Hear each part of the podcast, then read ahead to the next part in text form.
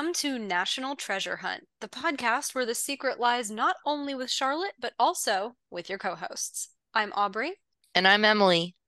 And in today's deep dive episode, we are following up on an episode that we did last season in season five. Some of you might recall that episode 48 of our show was an in depth look at paper currency in the United States and how it relates back to National Treasure. Well, we promised you if folks seem to like that episode, we'd come back this season and do one on US coins. And so here we are. Here we are indeed. Um, I know we have a few cursory things to get out of the way, you know, before we really jump into the episode. But in case you heard our voices and were immediately like, gotta get out of here, who cares about coins? I have not read the outline for this episode until this very moment. Well, actually, I still haven't. I will be reading it as we do it. Um, per Aubrey's recommendation, it's not me just being lazy.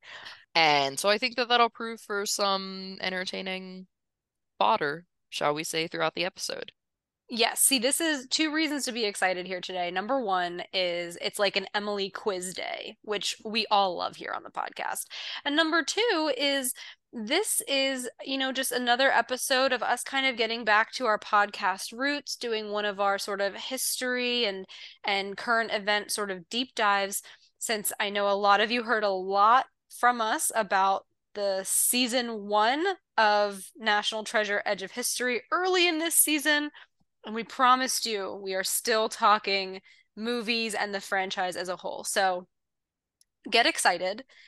But before we, we get to US coinage, we must provide our weekly screams from Parkington Lane.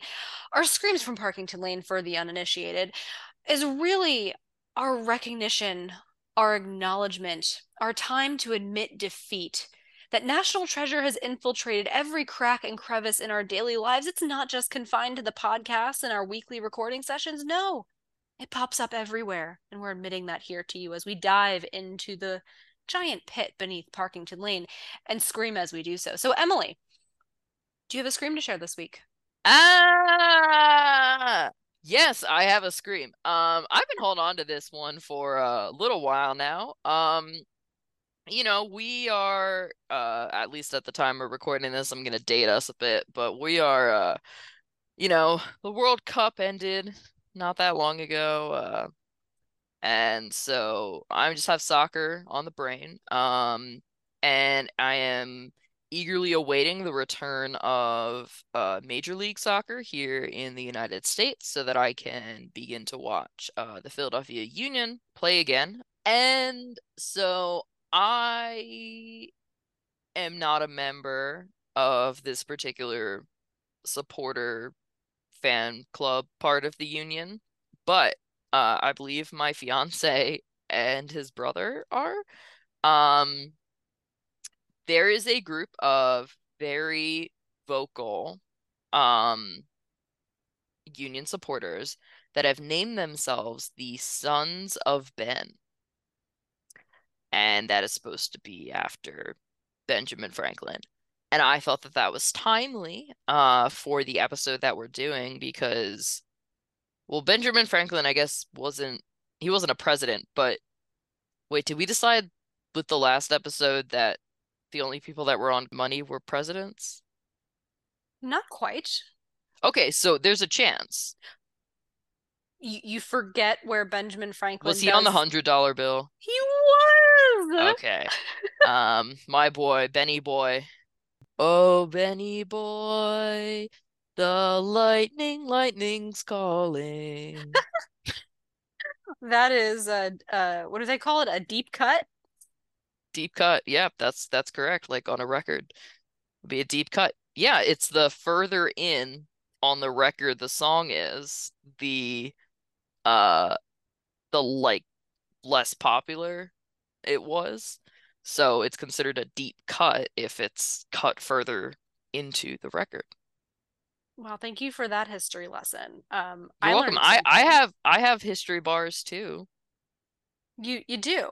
Is that is that the conclusion of your scream? that you encountered the sons of Ben? Yeah.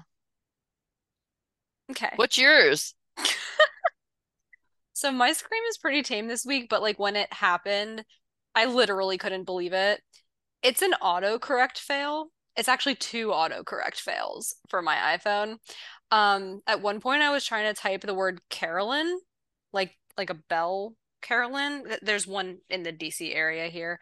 Um, and it autocorrected to Carrollton, like Charles Carroll of Carrollton. And then in the same message, I was typing the word vermin and it changed to Vernon, like Mount Vernon. And I was like, what is happening right now? So many things. I I I just don't know. My phone is listening. Of course it's listening. Like all of our phones are Uh, listening. yeah. But it's also just evidence that I guess I um just type in the words Carrollton and Vernon pretty frequently. I wonder why I've been doing that. On your phone? Text messages, tweets, Instagram. Oh, um, okay. No, that all makes sense now. So that's my scream. Um, National Treasure is now taking over my devices. Not surprising. And if National Treasure is taking over your life and devices as well, um, feel free to share your screams with us. Uh, we always love to hear about them. Uh, you can find us uh to do so on Twitter and Instagram. We are at NT Hunt Podcast. Uh, we are also available for your listening ears on Apple Podcasts, Spotify, or wherever you get your pods. Uh, you can check us out on our website, nthuntpodcast.com, where we have basically all the information you could possibly need about us and our various projects, including our book, our tour, all of our interview experiences, etc. And speaking of book, if you would like to, and we highly recommend it, go ahead and order our book at tuckerdspress.com. It is called National Treasure Hunt, one step short of crazy. So, with all of that out of the way, I think it is finally time for us to dive into the topic of today's conversation US coins and what they have to do with national treasure. So, just to give you, as always, a little bit of an overview, what you can expect here, we're going to start with some coinage basics because, unbeknownst to me until preparing for this episode, there's like a whole lingo and a whole vernacular associated with coins, which is not only a little interesting, but we're going to have to use some of those terms later. So we want to make sure you know what's going on.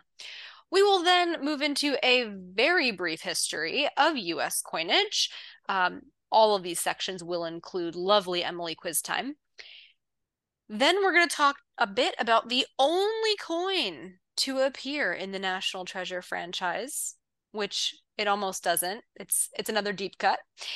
And finally, we'll conclude by answering the question, how could you potentially connect various modern coins to the National Treasure franchise? And you know, we like to stretch things out a little bit. So these will likely be indirect connections, or will they? Time will tell. I'm excited. I'm glad you should be. Uh, so, quick disclaimer um, a lot of the info from today's episode is sourced from usmint.gov.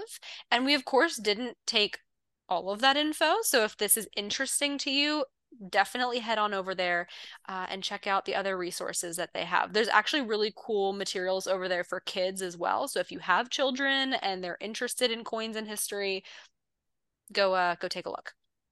Okay. Emily, coinage basics. Are you ready? I am prepared. Okay, so this is some terminology and some trivia. So there are various like parts or components of a coin, and I did not realize it was so complicated. I thought it was like heads and tails, and we move on, right? Um, there's more than that. Mm. So if you uh, take out your trusty coin, there are obviously two sides. What do you think the obverse O B V E R S E of the coin means? The other side.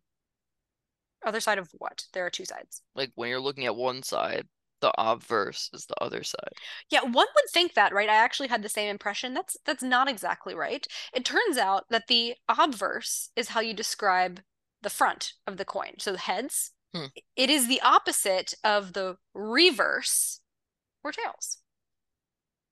That's dumb. I am with you. Okay, moving right along. You know how you're looking at a coin, you're feeling a coin, you rub your thumb over it, the edges feel raised, kind of. Mhm. Um, there is a raised border that protects the design of the coin and actually allows coins to stack on top of each other. Mm-mm. What do you think that uh, raised border is called, if you had to guess? Coin bridge. That is a very logical guess, and you're close. You have the letter correct. It is a rim. That that's a fairly standard term for that kind of thing. So yes, yes, yes, yes. Now the rim, this raised portion, is adjacent to the edge, which is the actual outside. It has a little bit of width to it, right? Um, there's a couple other terms here that I think are fun to quiz you on because I don't think you're gonna get them. Um, if I said that there's a part of a coin that's described as the field, what do you think that would describe? Like field of grass field. Like that's that's the how word. it's spelled. Yeah. mhm. Just like the area that the coin occupies. Sort of. It's the background behind the coin's design. So like Okay. the, the blank The space. blank space. Yeah. Yeah, for feeling Taylor Swifty or something. Um, there's also a component called the relief. The relief is the actual like design, isn't it? The relief are basically the components like words and stuff that are raised. It's actually like kind of the reason why you need the rim to make uh the coins stack because otherwise you have the pieces that all the components that are raised. That is called the relief. Um, there's also a component called the mint mark, and that is uh, a marking that signifies which US mint made the coin. The Hmm. most common ones are P and D. I'm going to let you guess what cities you think those correspond to.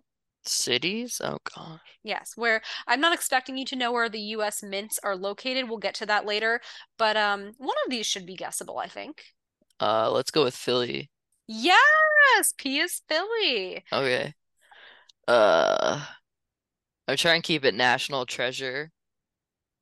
Ah, that's a state. Mm. Were you gonna say Delaware? I was gonna say Dakota North. D Dakota, comma North, Yeah. but the national treasure is Dakota, comma South. Well, I was gonna let you correct me on which one it was. Um, DC. That would be a good guess. The answer is Denver. Um, so those are the two most common. Now there are other components of the coin, like the inscription. So think like e pluribus unum or whatever. Uh, the date that the coin was was created, the bust, that is the figure. There's a figure on it, etc. Um, but the last little bit um, that I think is worth mentioning, just because I found this a little interesting and it does facilitate more Emily quizzing, is the nature of the edge. So the edge of the coin. I want you to picture any any old coin, M. What's your favorite coin? Do you have a favorite coin? Pennies. Pennies. Might I ask why? My dad used to say that every time he found a penny on the ground, it reminded him of my grandfather Hmm. and made him think that he was keeping an eye on us. So now when I see a penny, that's what I think of. Very cute. Okay, well then you must be very proficient in what pennies look like, I'm going to imagine. So the first question I'm going to ask you about a penny is basically the nature of its edge. Because as you might recall, just from interacting with coins in your life, that outer edge can look or feel a little bit different. So there are plain edges, so they're smooth. There are reeded edges, so those are the ones that have just like a lot of little lines parallel to one another circling the coin. There are lettered edges that have like words or letters, and there are decorated edges, which are basically a fancy edge that's not a letter, like a different pattern. All right, so quiz time, Emily. Imagine your favorite penny. What type of edge does a penny have? Can you can you tell me? I want to say the penny's the one that has the smooth edge. It does have a plain edge. You are correct. But let's go up in denomination now. Let's go to a nickel. I feel like they wouldn't waste words. Maybe just the decorated. So the nickel is actually also plain. Oh, okay. I thought it had to be one of each four, one of each option. Oh, no, no, no, no. I'm just no, no, it doesn't. Are just Oh. the edges are the types that exist, and I'm asking you. Oh, yeah, definitely playing that. Okay, well, with that qualifier, how about a dime? Now, see, I w would like to say that a dime is also plain, but I feel like there might be like some roughness there. So, do you think it's plain, So- reeded, lettered, or decorated? Uh, let's say lettered. It is reeded. What? Mm-hmm. Lots Well, because the quarter definitely is reeded. that is correct. So you're I knew that. you're doing pretty well here We so used to far. collect quarters. Okay, well, and we're going to talk about why you collected quarters shortly. However, um, you're pretty good at this. So far, you're doing way better at this than our quizzes related to paper currency, which is a little bit shocking because I feel like, you know, money that's not a credit card is almost superfluous for people of our generation these days. Mhm. Even so, I feel like paper bills are more common for us than coins. Oh, for sure. But you you're more familiar with coins. I'm very Yeah. impressed. Are you ready? Okay. So you're an expert in what coins look and feel like, apparently. Let's move on to the history of US coinage. So we're going to keep this brief. Um, as we all learned in episode 48 of National Treasure Hunt, paper currency is printed at the US Bureau of Engraving and Printing. But that's not where coins come from. So coins are designed and made by the US Mint, and the mint was established in 1792. Wow. Yeah, so it was a it was a pretty early establishment. Mm-hmm. So following the Revolutionary War, states were minting their own coins. This should also sound a little familiar. Do you remember back when we were talking paper currency? We were like, it does not make sense that It was all state. over the place. Yeah, they just like all have their own money. Um, but after the Constitution was was written and signed, there needed to be some, let's say, centralized minting. Um, so Philadelphia, M, was actually the site of the first U.S. mint because at the time it was the capital. Makes sense. Exactly. Um, we're going to share on our social media a timeline of US Mint history and developments um, because there's a lot of mentions of National Treasure relevant founding fathers in this Mm. timeline, but we would be here all day if I went through it point by point. So, uh, what I will mention is Emily, you are very well known for your patriarchy corner here on National Treasure Hunt. So, you might be surprised to learn this particular fun fact that I picked out for you. It turns out that the US Mint was actually one of the very first US federal agencies to hire women. Oh, You know when they started hiring women? So again, the agent the the Mint was founded in 1792. Take a guess as to when they started hiring women. mid 1800. I think that's a fairly reasonable guess. The answer you're going to love. 1795. That's so cool. Yeah, it turns out that a woman held the second highest position at the Mint before women even had the right to vote. It was probably for some patriarchal reason that like women are better at like handling the money or something like that. But then also I feel like that's changed over time, the opinion on that in patriarchal corners. So who knows? But uh, that's that's very cool. I So like we're that. not giving them any credit, basically. No, no. Absolutely We'll we'll give them a little credit. Okay. So that's our our very brief kind of history, but now there's also some logistics involved in coins, right? Because you know, we have coins, we we find them on the ground, we throw them into fountains, we probably just like throw them into tip jars very frequently because we don't feel like having them in our pockets or our wallets. If you're me, I hate having coins in my wallet because for some reason it makes my wallet go off in every airport metal detector. It's very annoying. It is metal. But everyone has wallets and coins are a thing that have existed since 1792 and before. I feel like people probably remove their coins before going to their- airports. Wallet? Yeah. And do what with them? Leave them on their kitchen table until they get home? Yeah, I have a whole jar of coins. That's where I put all my coins, and then I take it to like the little bank machine. Okay, well, people also keep coins in wallets because they are money that you're supposed to use. So, like, for example, if you drive a car in a city and have to park at a meter, You have a there's app on your phone. Not everywhere. Anyway, coins. How do they make them? This is something that I found super fascinating um, because, as you know, I'm a chemist. I, I have um, some material science training as well. And I you know worked with a lot of different metals and alloys and things so i thought this was a really interesting question to ask like how coins are actually made so it turns out that uh, basically it's a it's a fairly simple process nominally. I'm sure it is not a simple process to for example design a coin and get it approved. But after that design is approved um, there are artists at the mint who sculpt the design into a 3d form and then a die is made. So basically like like a stamp kind of or like a form. Um there are blanks which are empty coins basically like blank coins. Those get annealed which makes them kind of softer and ready to be stamped if you will after the annealing the blanks get rims so that those uh, raised mm-hmm. edges then they get stamped with the die this is a process called striking mm. um and then they're pretty much ready. When I was reading about this process, I couldn't help but think about my dad. A lot of thinking of our respective dads in this episode for me, it's because I think I mentioned in episode 48, my dad's like a big coin and like historic money collector. And I remember from a very young age, my dad and his collectorism teaching me that, you know, if you can find a coin that is partially blank, it's worth something because it's Ooh. it was like a like a mistake. Mistake, exactly. It's like a it's a mistake or like misprints on bills. Oh my gosh, now I'm gonna go look for coins like that. I mean, they're really hard to find. I'm sure you could like find them on eBay and stuff, but like to just find to come across one is fairly uncommon. Well, yeah. I'm just gonna go touching all the coins. Just go into every fountain, dig up. They don't let you do that in as many fountains anymore. You you could ever do that? Yeah. So we went to the mall recently, the Willow Grove Mall. You yeah, when I was diving.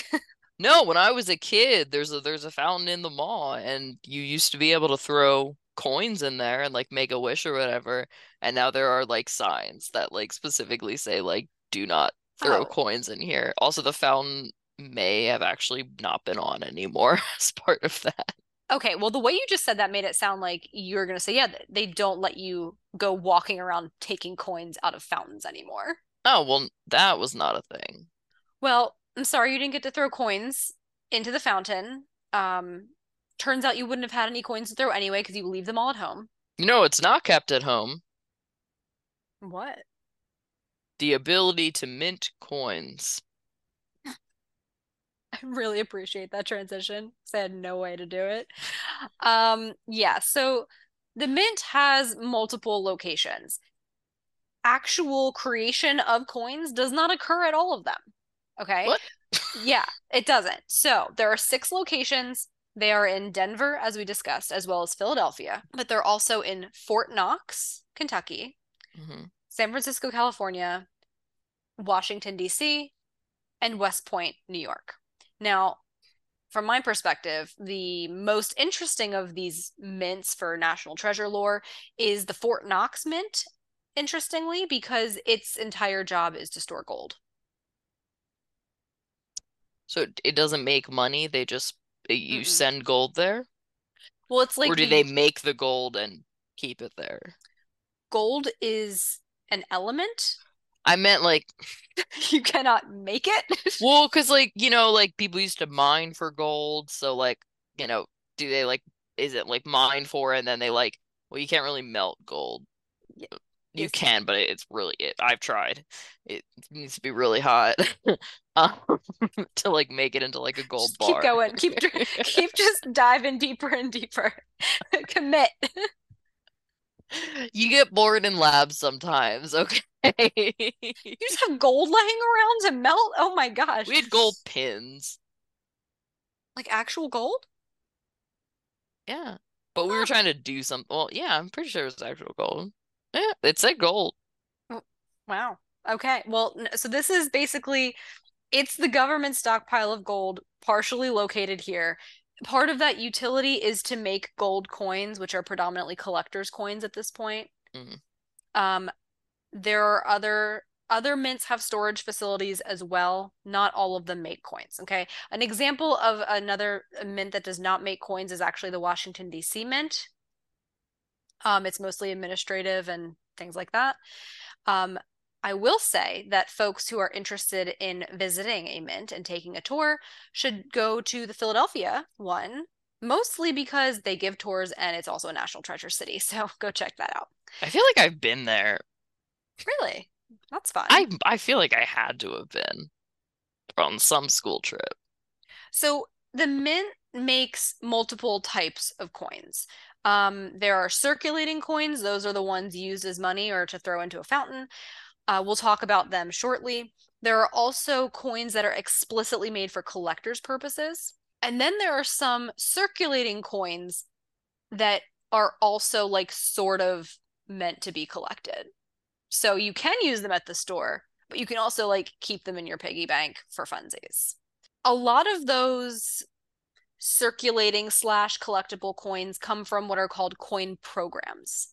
Uh, these programs are devised to actually inspire people to collect coins. One of the most fascinating things I learned in preparing for this episode is that one of the mint's big goals is to like get people into coin collecting. Interesting. I mean, it, clearly worked on my dad.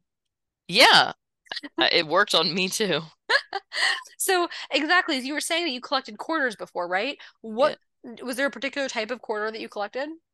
Yeah, we had a like a map, and we were trying to get one from each of the 50 states. I was hoping you'd say that. So that I think that is the most recognizable circulating coin program. It's the 50 state quarters program. So this was fun to learn because I don't know, my whole life, my recollection of coins, state quarters were just always a thing. They were just hmm there and you know, you were equally likely to get a regular quarter as you were to get like a, a state quarter from Yeah, yeah. a, a teller or whatever. Um, the 50 state quarters program ran from 1999 to 2008. Wait, what? I thought Yeah. it was still going. No, no. So it started in 1999. It formally ended in 2008. However, there was an additional year, 2009, where they added Washington, D.C. and the U.S. territories. Um, now, the thing is, you think that they're still going because they're still in circulation, right? You could still get one because they don't just disappear. However, since this time, other circulating coin programs have started. Some have ended, didn't even know about it.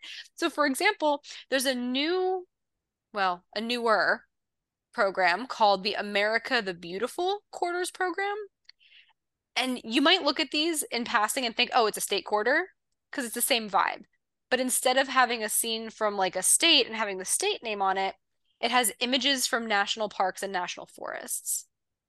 That sounds cool. So you want them, right? You're like super excited I about this. want them, yeah. Well, guess what? That quarter program ended. So they're not out anymore? I mean, they exist, but they're not being made anymore. I think the irony is, Well, like they- the state ones aren't being made anymore either. these this these America the Beautiful quarters were were created from 2010 to 2021, and we had no idea. I'm gonna go look at all my quarters now. Excuse me. Um, please please wait until we're done recording, Emily. To keep you focused because I have one more uh, program that I want to tell you about explicitly again because of your patriarchy corner. Are you ready? hmm The American Women Quarters Program. Ooh. These are featuring women who have impacted the United States in various positive ways. And this is a new program that started last year in 2022, and it will run until 2025. So keep your eyes peeled for quarters in that program. I will. You're just never going to look at your coins the same way ever I'm gonna pay with cash all the time now.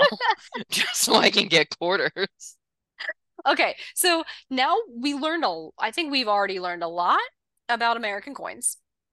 So we're going to now dive into some specific coins, and that's how we're going to spend the the rest of this episode.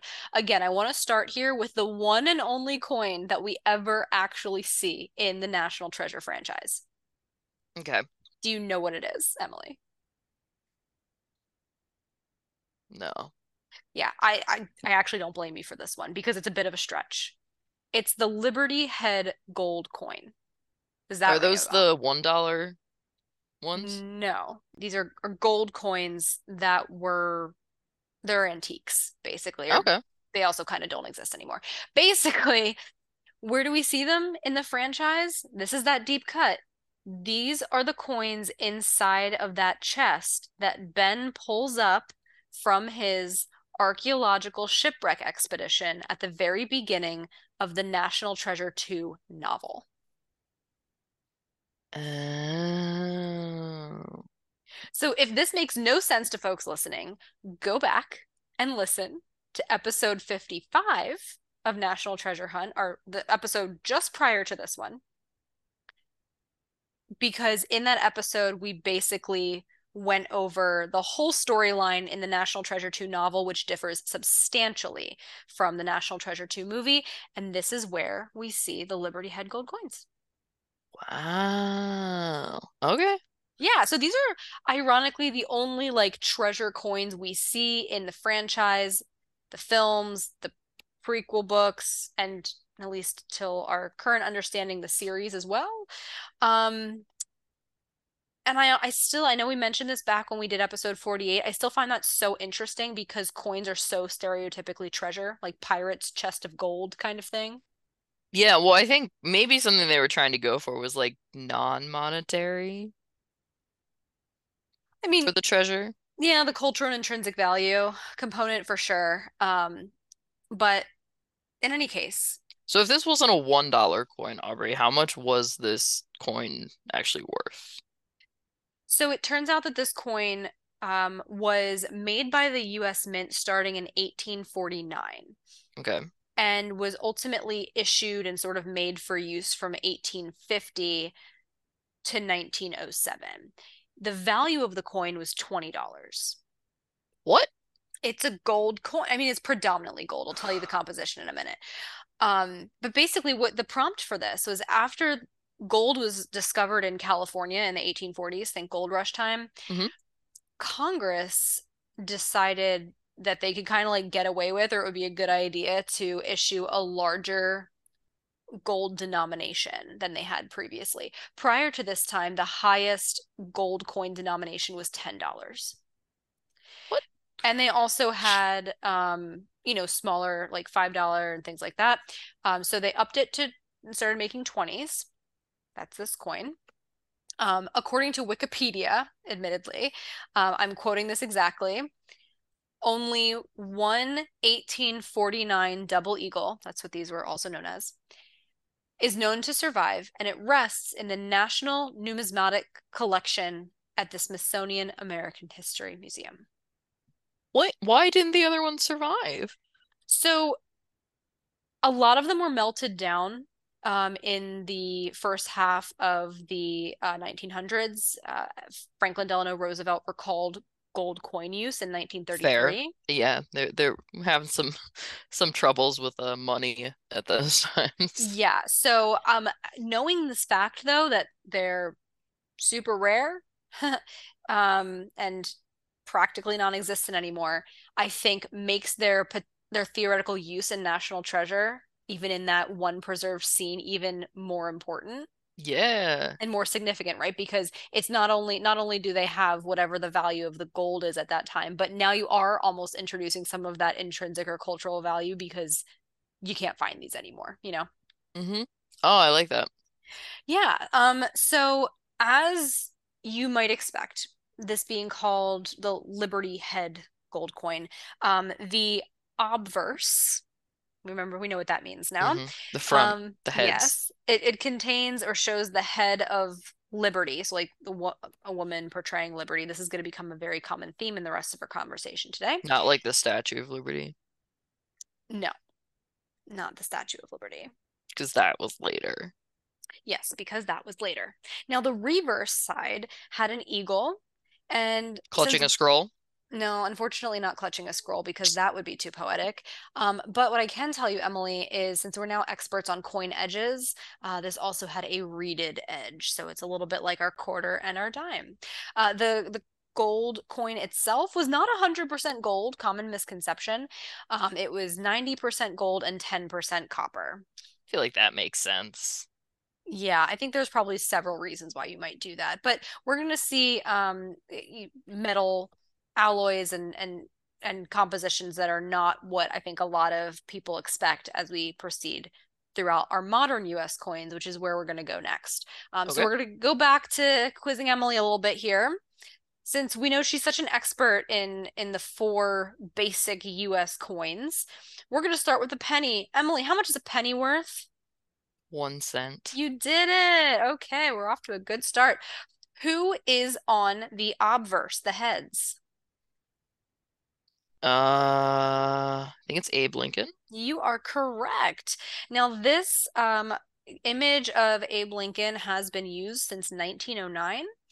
And there's also a little bit of a tricky trick on the reverse or the tails. Do you know what is currently being stamped onto the reverse of pennies?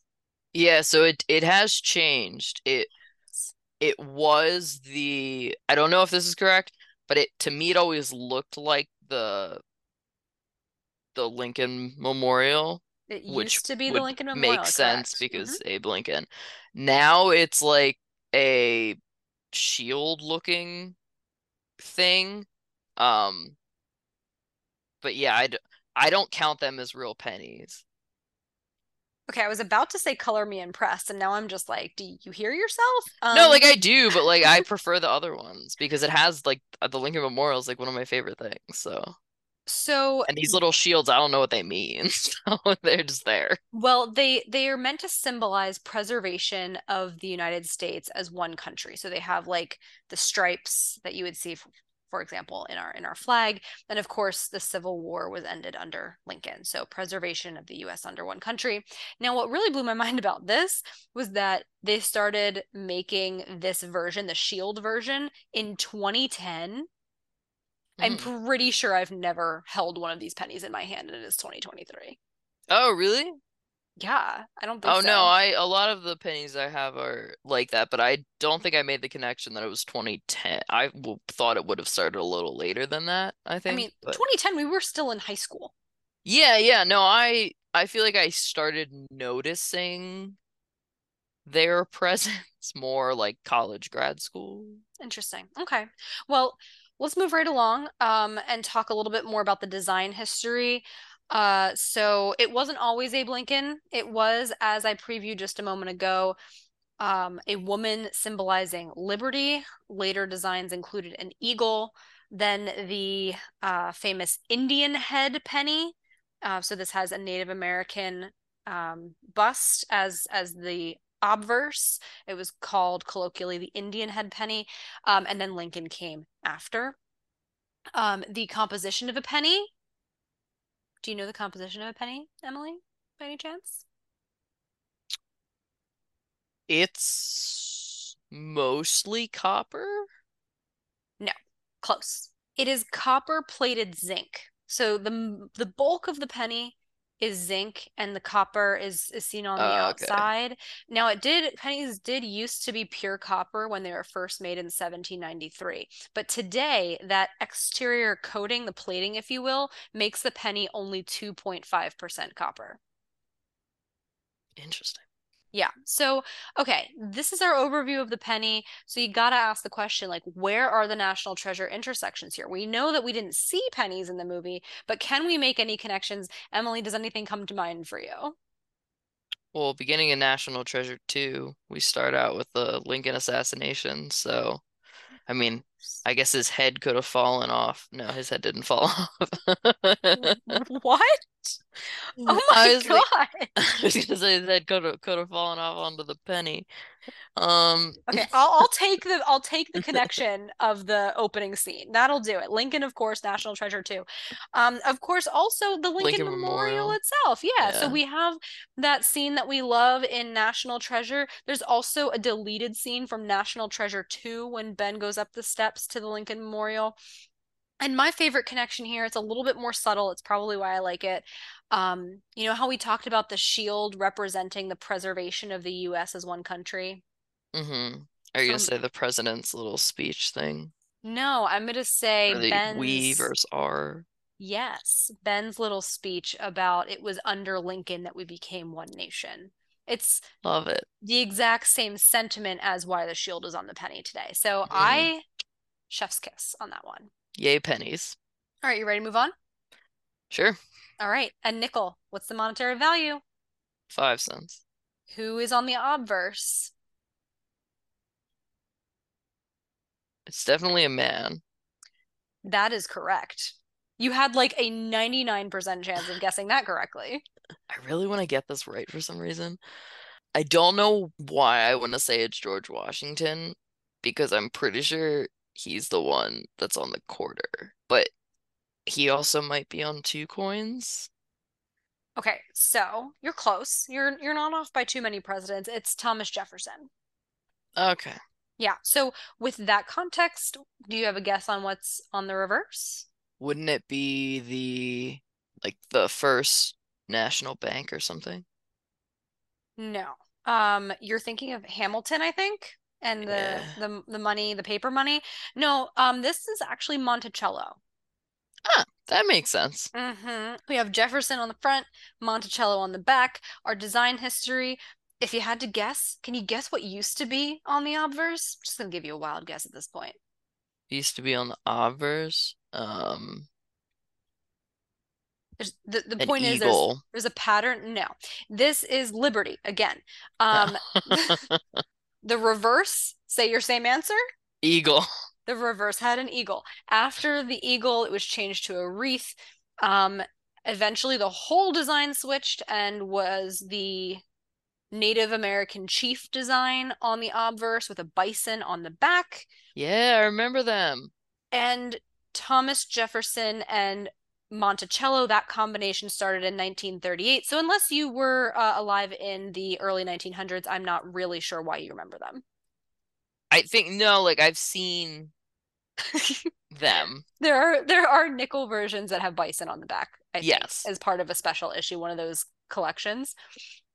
Um, Yeah, they were called I think we called them like buffalo nickels. yeah, you got it. You got it. Okay, I'm just messing. Yeah, that is correct. Um, okay, here's an interesting one. It's a nickel. What's it made of? Based on the last one, I'm gonna say not just nickel. You would be correct. So nickels are only 25% nickel. The rest is your favorite copper. What? Are you having fun yet? I don't understand, but okay. But I will mention that the first five cent coins to be made were actually made of silver. If it's called a nickel, why were they not made of nickel? I mean, I'm not saying that the first five cent coins were called nickels. Mm, but- maybe they were called silvers. Moving on. Can you guess any national treasure intersections here, maybe? Uh, I'll Thomas admit this one's a bit of a stretch. Enslaved people uh, were known to be on the estate of Thomas Jefferson, and uh, one of the enslaved people that we talk about a lot on National Treasure Hunt is uh, Charlotte. Um, that's not bad. Um, yeah, there's really not any really good national treasure intersections here. My uh deep cut is um folks who have received our book might know that one of our ideas for National Treasure 3 is to incorporate Monticello sort of as a parallel or a nod to Mount Vernon from the second movie since it's another presidential estate. So yeah, um a little recurring theme here is that we're going to grasp at straws until we get to some really cool stuff in just a few moments. So, before we get there, what's the next coin, M? Dime, How many cents? 10. Who's on the front? Can I get a hint?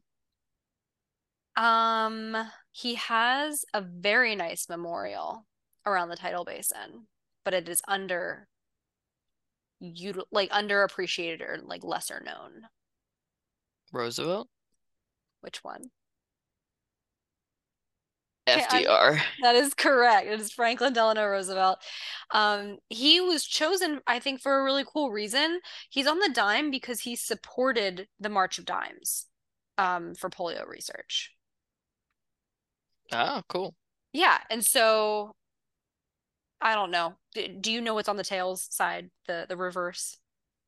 This is actually my favorite design of all Wait. like coins. I might. When you flip over a dime, Envision it, I'm trying. feel it, see it. There's no way you're gonna get this. I I've loved this design forever, and I just now learned what the design actually is. It isn't it like a three pronged thing? Yes, I mean it's a three component design. It, but it's like kind of like that. Yes, for all of our audio only listeners, they can definitely see what you just did. But yes, it is like that. Um, basically, it is three pieces of this design. On the left, it's an olive branch representing peace. In the middle is a torch representing liberty. And on the right is, and this is a new one for us, an oak branch representing strength. Hmm. It's always been my favorite design. I just think it's very aesthetically pleasing. This was the first time I learned what it actually was. So that's also- exciting. It also kind of looks like the fleur de lis a little bit. Yeah. Um, I could I could see why how one might think that for sure. Now, unsurprisingly, FDR wasn't the first uh, design for the dime, especially since he was chosen to go on a dime because of the March of Dimes, implying that dimes existed previously, etc. Uh, the earliest dime design was, can you guess? Liberty, Yes, what was on the back? an eagle, You got it. And what eventually replaced the eagle? We just did it in the last one. Nickel. the bison, A wreath. a wreath. So, uh, Liberty was finally replaced by FDR all the way in 1946. So, before we get to the National Treasure intersections, gotta be complete. What is a dime made of? There's no way you should guess this. There's like not a reason for you to guess it. Uh, so, if you'd like, I will just tell you. I want to say there's some nickel and some silver in there. It is nickel and copper again. Oh, um, you Yes. like copper. We really like copper uh, for our coins. It is 8.33% nickel, and the remainder is copper. Though, once again, they were made of silver when they were first minted. Boom. Yeah, see, we're learning. We're learn. You're getting good at the pattern recognition, the education. Like we are, we're doing a service here. Um, so now we're gonna do the creative service. Emily, do you got a national treasure intersection for me?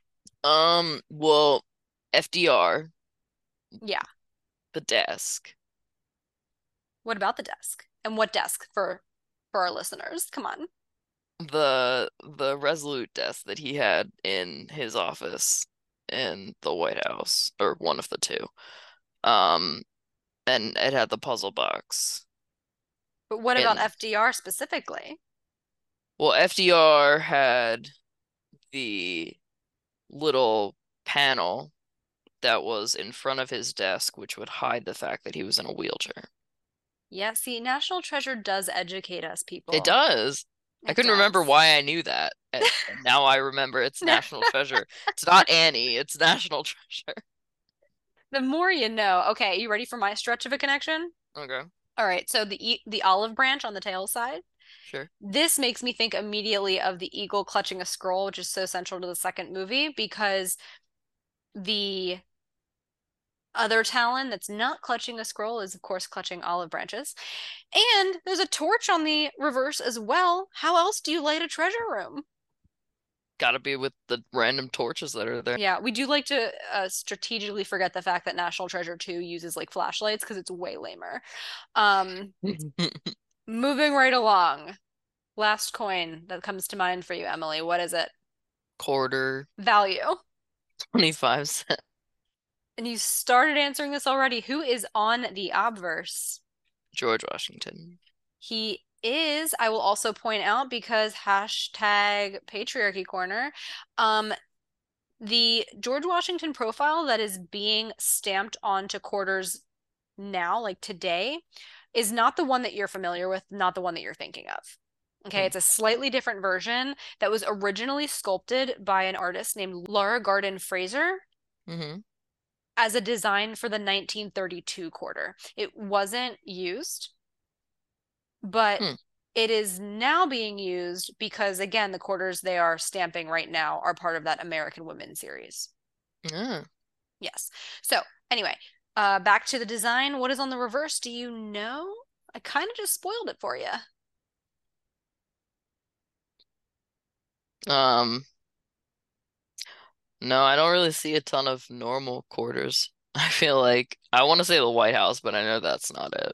So technically the current reverse of a quarter is these American women that are being featured, but I wouldn't have docked you for saying an eagle with spread wings, which is on the back of most quote unquote Hmm. normal quarters. Oh yeah, yeah, Uh, I will dock you for saying the White House. it's fair. Design history. You're getting good at this, I, I bet. Do you know the old design? Uh, Liberty, And an eagle. Yeah.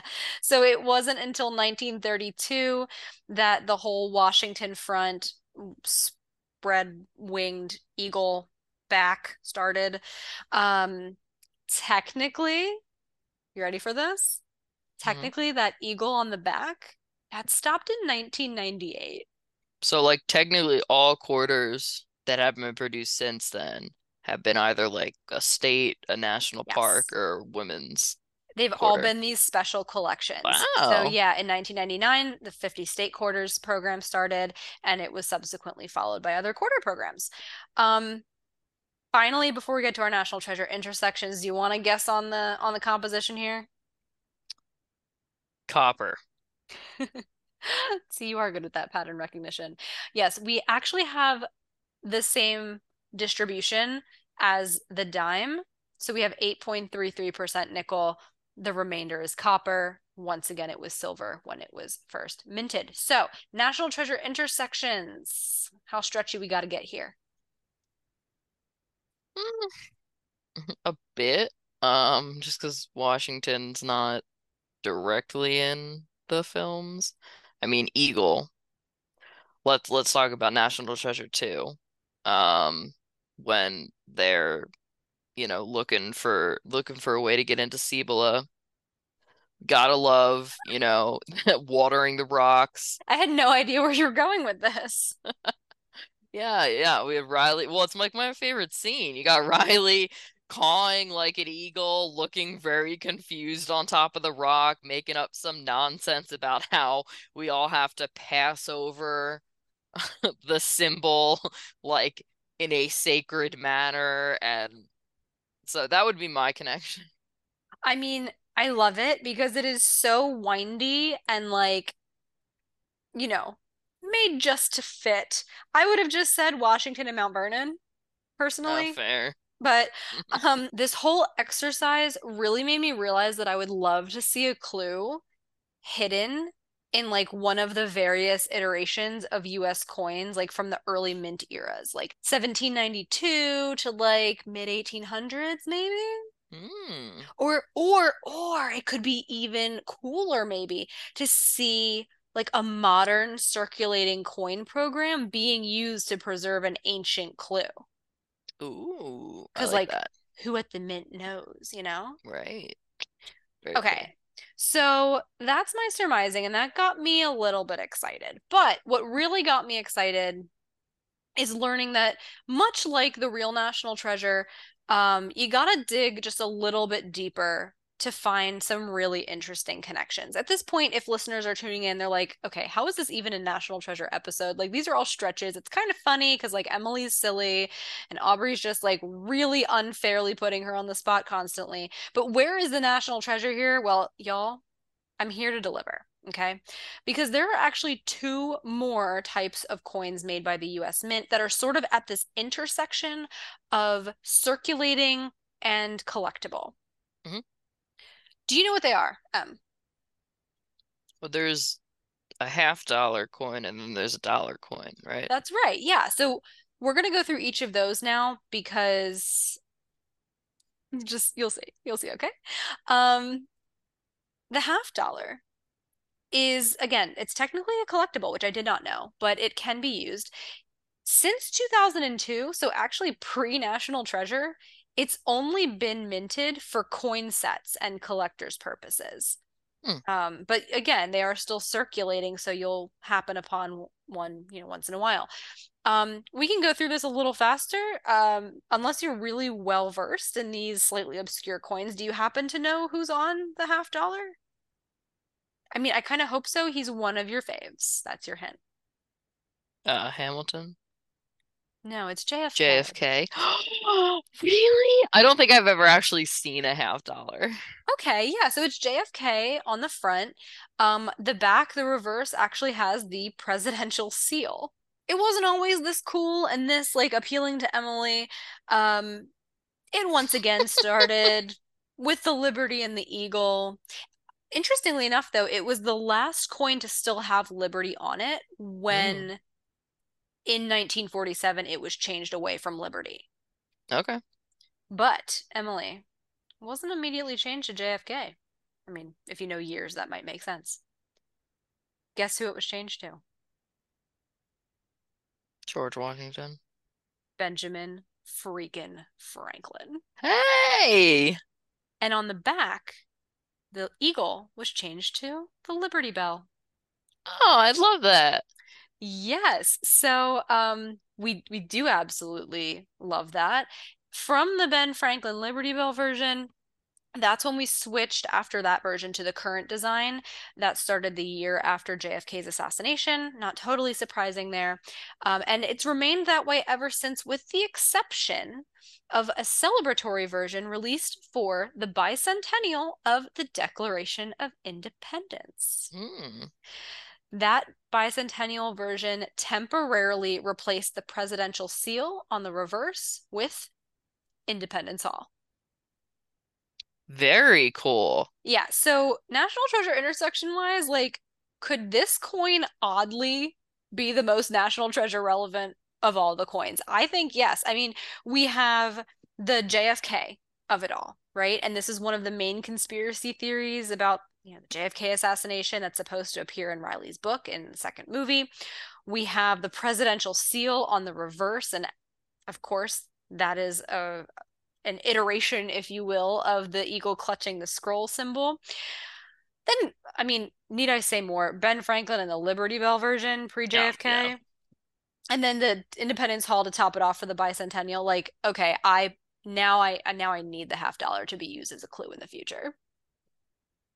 Yeah, I I feel like that would be a very easy thing. And you know, I feel like we could even incorporate it to the point where we still made the same half dollar, like JFK presidential seal on the back, but there were like one or two that were released that had the secret book presidential seal. Ah, the scroll. I would love that. And then that would be like pointing to like That's the, the JFK. JFK assassination in the secret book. Oh, I love So it would I guess it wouldn't really be like uncovering a new like clue because we already know that they passed that page in the secret book, but Yeah. But it could be fun to think about if each conspiracy, well, not necessarily conspiracy, each thing in the secret book, like there was one outside of book, real world item pointing to the fact that it is in the book. mm, Like, I I think that. I think we read in the National Treasure 2 novel that um they gave more detail on the book and like Riley's version of the book in that novel. And I'm pretty sure they're like, yeah, if you like Marilyn Monroe's autopsy report Yeah. has a stamp of the eagle clutching a scroll on it. So like this is that version. Yep. I love it. Okay. So there is one more coin to go through. Emily, as you mentioned accurately, it is the $1 coin. Same Yes. thing. It is collectible, but it is usable. Now, I will mention before we go into more detail that since 2018, there is a program version of the $1 coin called the American Innovation Series. Now, this started, it's a little bit like the state quarters idea, where each state is going to get their greatest sort of innovative contribution put on the reverse side of a $1 coin whose obverse is the Statue of Liberty. Okay. Now, aside from the obvious Statue of Liberty of it all here, the only National Treasure relevant coin in this particular series so far is New Jersey, um, which was released in 2019 and it featured the invention of the light bulb. Hmm. So Thomas Edison Mm, only needed one. Tried yeah, and failed. many times and only needed one way to make it work. Exactly, you got me. Um, what I think is most National Treasure relevant is the fact that a a certain very important Native American woman is featured Yeah. on the one dollar coin. Do you know who it is?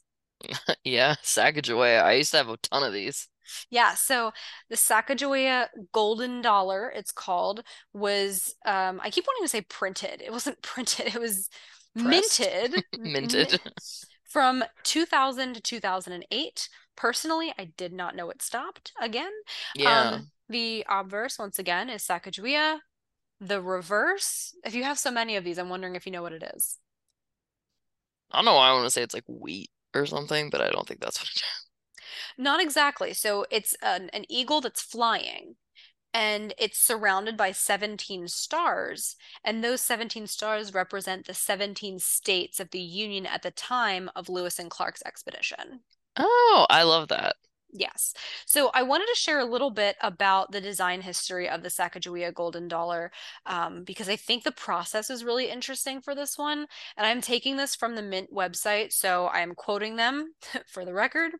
Um, they report that the Mint invited 23 artists to submit designs with an image of Sacagawea for the obverse of the coin and a complementary reverse eagle design reflecting peace and freedom. The Mint then invited representatives of the Native American community, um, coin collectors, artists, educators, historians, members of Congress, Mint and Treasury employees, and other members of the public to review and comment on all designs received. In addition, historians advised the U.S. Mint on the historical merits of each finalist design before it was eventually narrowed down to the ones that we know and love. Wow. I I like really- that collaboration. I love it. It's super interdisciplinary. It's like incorporating a lot of voices that need to be incorporated. But Emily, since 2009, every year there has been a different version of basically what you consider the Sacagawea $1. Because there's another ongoing series here. It's called the Native American Contribution Series. And so basically there for this series Sacagawea is on the front and the back is what changes, the reverse changes to a different scene um depicting Native American well, as I already said, Native American contributions to the formation and the history of the United States. This is called the Native American $1 coin program. Okay. I I I, I like the the nice touch to uh trying to honor them. I, there obviously be better ways to do so, but I think this is a good start. Yeah, and and there again, since this started in 2009, um, we've got a lot of iterations actually so far. So I went through and took a look at each and picked out a few that made me think of National Treasure. You want to hear about them? Of course. So the very first one, 2009. Um, the depiction is Three Sisters Agriculture. Now, what does this mean? There is a system of agriculture. It's like a, it's called the Three Sisters. It's a symbiotic relationship between planting corn and planting beans that kind of climb and planting squash that stays pretty low to the ground in the same plot. Now, this method, if you will, originated in central Mexico and is thought to have spread simultaneously into um, what we now know as the United States as corn traveled up into this region as well. Um, I think this is just fascinating to learn about, and it's a very efficient planting method. The corn stalks support the bean vines, and the the Hmm. bean vines add nitrogen to the soil, and the scra- squash gives ground cover, which like prevents weeds. It's like very beautiful concept there. Um, but I, I I read this and I'm like, this is an amazing National Treasure Edge of History kind of parallel. Yeah. Of course, we have um several of the civilizations referenced in Edge of History were located in present day Mexico. We have the emphasis in the series on Indigenous women. Um, and of course, who can forget Agent Sadusky's episode one rant about produce coming from uh, Mesoamerica into the United States? Love it. What's what's another one that you have picked out for us? Okay, the next one comes in 2013. Uh, this one depicts the Delaware Treaty of 1778. Oh, um, so 1778 already pretty national treasure relevant. Uh, two years after the Declaration, basically, um, this treaty came after the Declaration as the United States was signing what effectively was its first formal treaty with a Native American tribe. This was uh, the tribe known as the Delaware. Um, this treaty occurred at Fort Pitt, which is now Pittsburgh, Pennsylvania, um, and was signed on September 17th, 1778. Basically, the, the purpose of the treaty was for American troops to be able to go through, like pass through the tribe's land to a- attack the British fort in Detroit. Um, nice. And so, of course, here we have a national treasure connection to the Declaration of Independence and the Revolutionary War era. Mm. Um, I have two more for you. Okay. okay. 2014. I can't get over this one. 2014. We've got a coin depicting, and I quote, Native American hospitality to the Lewis and Clark expedition, which is all around just an interesting way of putting that. Of course, I'm interested in it because of the Lewis and Clark expedition part and the national treasure relevance there.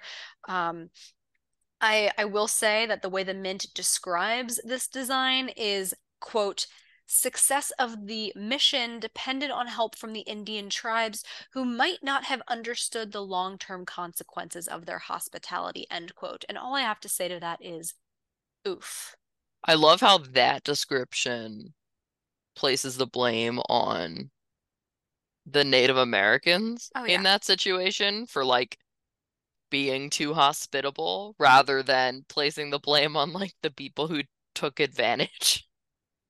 Yeah. As soon as I saw that, I was like, mm. oh, this is absolutely going into our outline. Mm-hmm. Copy paste.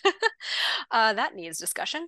Um, but of, of course, to get back to the levity of it all, our national treasure connection, we have a couple, right? We have our Gates Family Mystery series, our national treasure prequel book, number three where the Lewis and Clark expedition is a main driving force that our protagonists are kind of following on their own treasure hunt. Mm-hmm. And of course, National Treasure Edge of History, the connection to Meriwether Lewis's journal. Love it. Okay, Aubrey, did you save the best for last? Um, it's a good one, I think. It's from 2017. It is um, a depiction of Sequoyah, the inventor of the Cherokee syllabary. So basically, Sequoyah is the Native American inventor of turning the Cherokee language into a written form by creating a symbol for each syllable in their language. He uh, is basically credited with like birthing Native American journalism in this way. Wow. And so, do you know my do you know my uh, national treasure connection here? Wasn't Elvis part Cherokee? Yes. So, National Treasure Edge of History, we see a connection to Elvis and his ancestor, uh, Mourning Dove White, who is Cherokee. And so, Elvis is, of course, himself Cherokee also. Wow.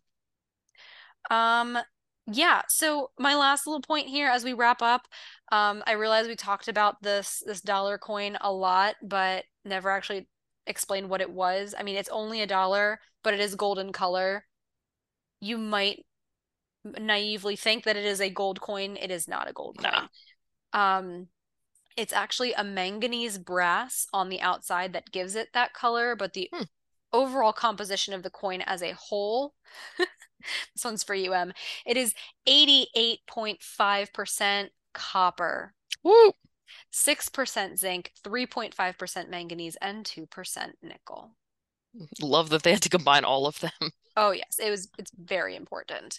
Now, um I I really hope that this whole discussion today was a combination of interesting, um funny, and also a, a cool way of kind of integrating niche intersections with both the National Treasure movies and National Treasure Edge of History. Um, it gave us a little history lesson. It also gave us a little science, specifically with my material science and the the metals that we're using today. So hopefully something for everyone. Yes, hopefully. And uh once again, let us know if you enjoyed this episode. You can find us on Twitter and Instagram at NT Hunt Podcast. Um, and you can find us to listen to on Apple Podcast, Spotify, or wherever you get your pods. Please go ahead, like, subscribe, rate, review. Really just do whatever you can on those various platforms. And if you have not yet purchased your copy of our book, National Treasure Hunt, One Step Short of Crazy, please head over to Tucker DS Press and do so. Yes, please do. And of course, we will be back very shortly with our next episode in season six. This is going to be one of our favorites. It's a compare contrast episode between the National Treasure films and uh, another film that people like to compare on the social medias to the National Treasure franchise. This movie came out what feels like recently in 2021 on Netflix. It is Red Notice. So go ahead and take a watch before we come back to you with an episode comparing it to National Treasure. And until then, I am Aubrey. And I'm Emily. And thank you so much for joining us on our National Treasure Hunt.